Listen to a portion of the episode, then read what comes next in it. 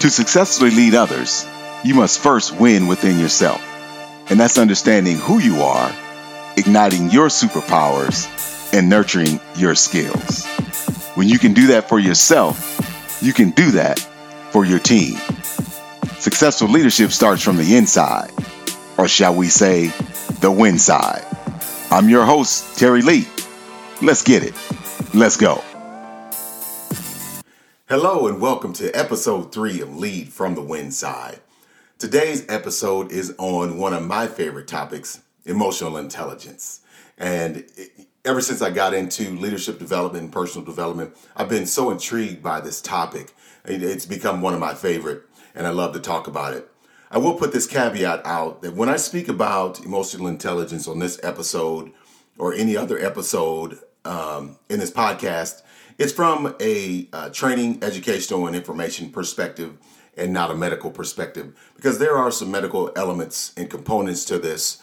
Uh, but I just want to make sure that you know this is from a training, educational, and information perspective. So let's jump right in.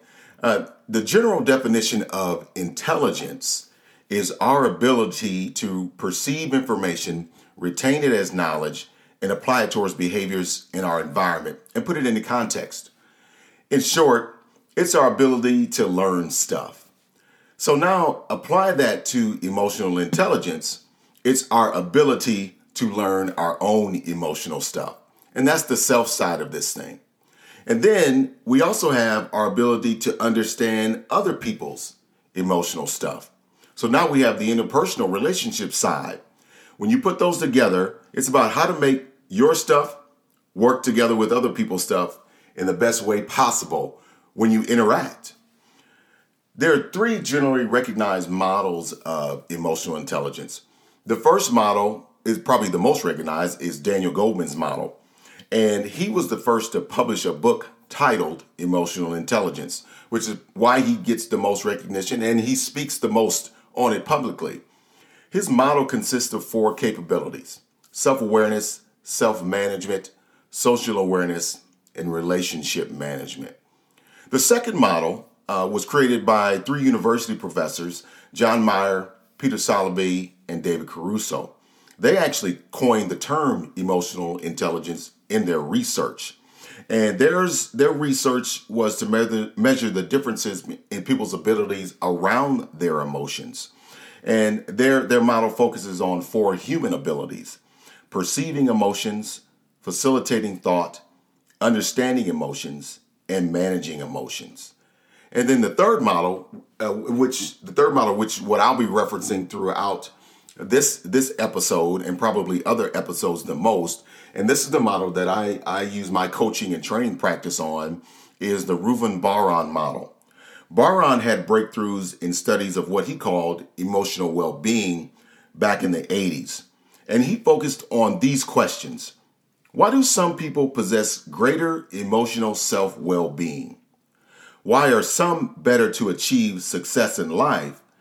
Why do some who are blessed with intellectual abilities fail in life, while others with more modest gifts succeed in life?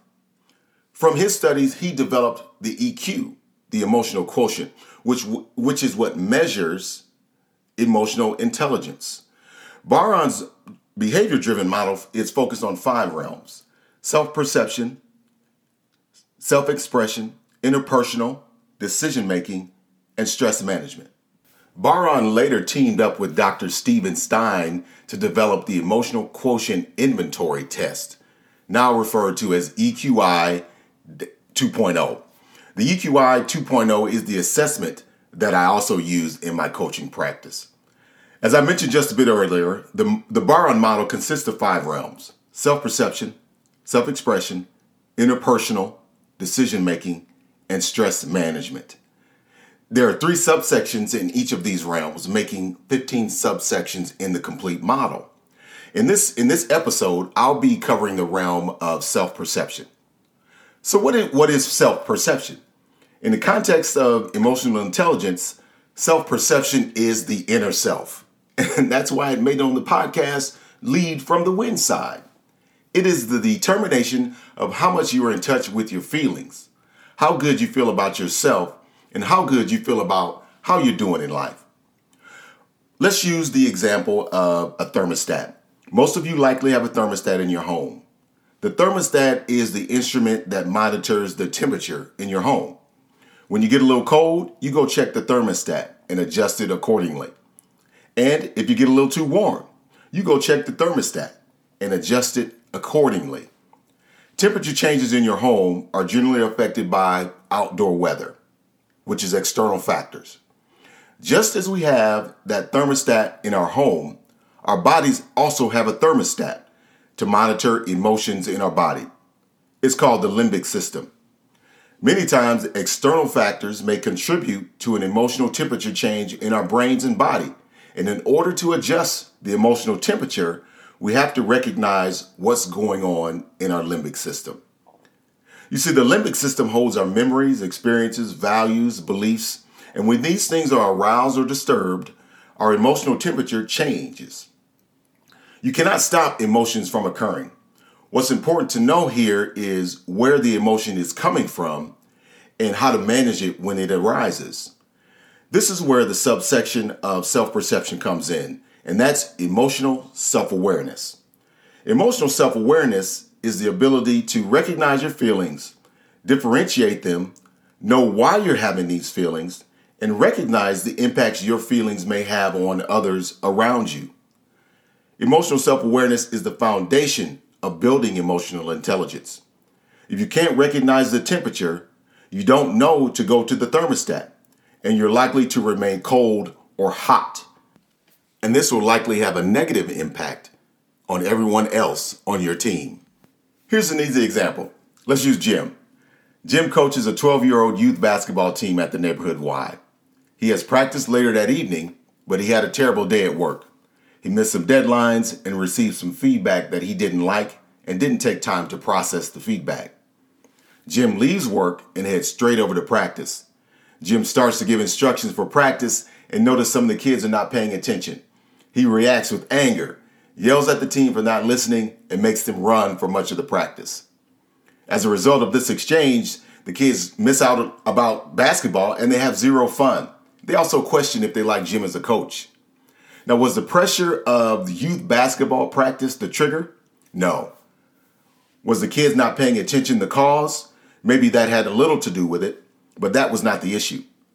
Jim did not take the time out to check his emotional temperature before he began his interaction with his team. He did not recognize the stress of the workday and the emotions of negative feedback were still on top of his mind. And as a result, he may have damaged his relationship as a coach uh, with some of the players. What could Jim have done if he was more emotionally self aware? So, on his drive over to practice, he could have recognized that he had a stressful day, but remembered why he got into youth basketball in the first place. And that will help bring some balance to his life. He could have told his team, Hey, I had a bad day at work, and asked them to forgive me if I seem a little bit not fun as usual. He could have asked one of the parents to help him out with practice so, could he, so he could have time to buffer his emotions. The emotionally self aware Jim knows and recognizes his emotional state and where it started. His ability to communicate that to himself and his team allows him time to process the emotion, but also allows him his team to understand and possibly support him through this situation. Now insert your name and insert your own scenario into this. How well do you process and recognize your emotions?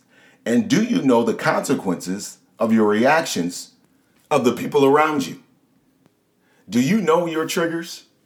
Your triggers live in that limbic system of yours memories, experiences, beliefs, and values. This is why it's so important to know what's in your head and why it's in your head. An emotional trigger for me is interpersonal conflict. Whenever I encounter it, I'm in flight mode. I'm getting away from it as quickly as possible. This is something I really didn't understand until I started getting into personal and professional development and learning development and started learning more about emotional intelligence. I came to understand I didn't understand conflict because I never saw it growing up as a kid. I knew my parents had disagreements and arguments from time to time, but I never saw it. I never had to deal with it, and life's best teacher is experiences. Now that I recognize that it's a trigger and understand it, I don't go around looking for con- conflict, but I do know that I need to be more vocal in voicing disagreements or differences of opinion. I'm more proactive in knowing when situations might arise and being more mentally prepared as opposed to being reactive and letting the emotion of fear of conflict take over. You can become more emotionally self aware by writing down or journaling situations that bring certain emotions. Rec- record when it happened, what was happening at the time. This will give you some insight to what really may be triggering the emotion. You can then begin to rewire what's happening in that limbic system of yours. And that will add new experiences, new emotion, and new information that leads to more awareness. The next subsection in the self perception realm is self regard, and this is the ability to respect and accept yourself. Now, this component of emotional intelligence is associated with general feelings of security, inner strength, self confidence, and self adequacy. Research by psychologist Carl Rogers shows that much of what we think about ourselves and our abilities are shaped in early childhood. If we had an environment that provided genuineness, acceptance, and empathy, we're more likely to have a healthy regard for ourselves. A person with a healthy self regard understands their strengths and weaknesses, accepts them, but also understands that they're a work in progress. They don't disregard their weakness, they just don't focus on it so much that they lose sight of what they're really good at. This person is less likely to let the emotions of fear or inadequacy get in the way of their progress. An unhealthy self-regard is is someone who can't see past what they deem is not good enough for them. They set the bar so high for themselves in many situations that they can't possibly meet their own expectations on a regular basis. They may say something like, I said too many ums in what was likely a great presentation, or their thoughts are so heavily focused on being judged by the outside world they fall into that stinking thinking that I talked about in the first podcast. The other side of the coin of someone with an unhealthy self regard is someone who has an overinflated or distorted view of themselves. They don't want people to see their warts, so they cover them by never admitting that they're wrong. They surround themselves with yes people because they're not open to criticism. They don't suffer from imposter syndrome, they are the imposter. One of the best examples I've read on turning an unhealthy self regard into a healthy one comes from Ben Zander in his book The Art of Possibility. Awesome book if you have a if you have a chance to read it. Ben tells the story of when he was a child and his parents would go around the dinner table and ask all the kids, "What did you achieve today?" As Ben heard his siblings tell the stories and the things that they achieved, he always felt that what he achieved did not meet the level of accomplishments of his siblings. This created an anxiety in him that he said lasted in him until his middle ages, till his 40s and 50s. Ben came to realize something had to change. So he developed what he called be a contribution for himself. This is a notion of what you do is not to be judged by someone else's standards, but to seek to be a contribution in whatever way is possible for you or for Ben in this situation. As Ben worked through this concept, he states that the question of, am I good enough or am I loved only for my accomplishments, is now replaced with, how can I be a contribution today? Ben was able to rewire his circuitry in his limbic system to manage the emotions he had and his perceptions about his shortcomings by asking new questions of himself that created different thoughts, different actions, and different behaviors. What Ben did was override the memories and experiences that were imprinted in his mind. That's the amazing thing about the brain. It's always accepting new data and creating new pathways. You just have to feed it the proper information. For many, a healthy self regard is the gateway to being your best self. If fear or judgment or fear of failure and doubt and perceived shortcomings stand in your way, know that you possess the power to rewrite the stories that put those things in your way. Dr. Seuss said, Today you are you. That's truer than true. There's no one alive that's youer than you. So own who you are. Reimagine the stories in your past that are holding you back. Honor your strengths, manage your limitations, and go be you. So you say, go be you. What does that mean? Well, first, it's an easy transition into the final subsection of the self perception realm it's self actualization. And secondly, self actualization is about engaging in meaningful activities that lead to a rich and full life. And that's going to be you. How this relates to emotional intelligence is that it forces you to ask the question of what are my thoughts and emotions about the life I'm living right now? Am I living a life that is pursuing activities that bring satisfaction and meaning to my life? Something that inspired the WIN acronym that I use in my training and coaching business was my observations of companies that would win this award called the Best Places to Work. This was an award given to companies based on employee survey scores on how they how they felt about being valued and appreciated by the organization, and also their ability to do meaningful work and their view of the leadership of the organization. Having the opportunity to attend this award luncheon uh, several times, I heard firsthand the founders and leaders of these organizations that would win consistently or at least be in the top five. They would all have the similar theme, and their stories summarize the WIN acronym for me. They knew exactly what they wanted to pursue and build because it was their passion and desire. Because they were so focused on what they wanted to build, they were able to identify and hire leaders whose personalities and skills matched their vision. They were able to ignite the skills and abilities of their leaders and staff by showing them the value of their contribution and developing their skills. They nurtured the organization by building transformational relationships with their staff. They recognized the full person and recognized family was important and also allowed time for employees to do volunteer work outside the organization and also allowed tuition assistance for employees to develop and learn other skills. The leaders of these organizations were self actualizing because they were focused on their why in life and they were able to build that in others as well. Not all of us have the opportunity to start a business or lead a large or lead in a large scale capacity, but we do have the opportunity to strive for meaning in our life. We also have the opportunity to to honor the things that light up our life and nurture ourselves and the people around us. When we don't do that, we carry the emotional baggage of dread, doubt, regret, disappointment, and sometimes anger. We cast those things on ourselves, and sometimes we cast the blame on others.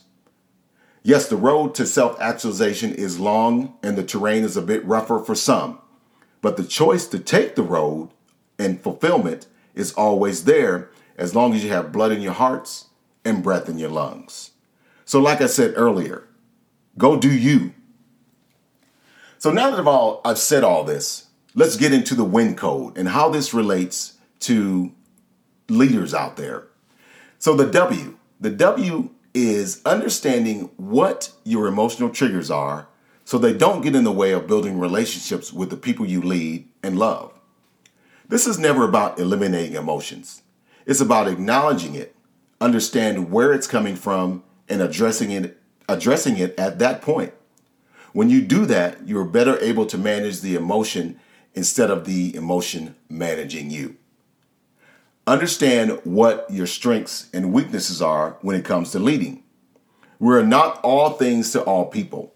There are areas where we need support, and that's okay. Continue to develop yourself as a leader in whatever field you're in.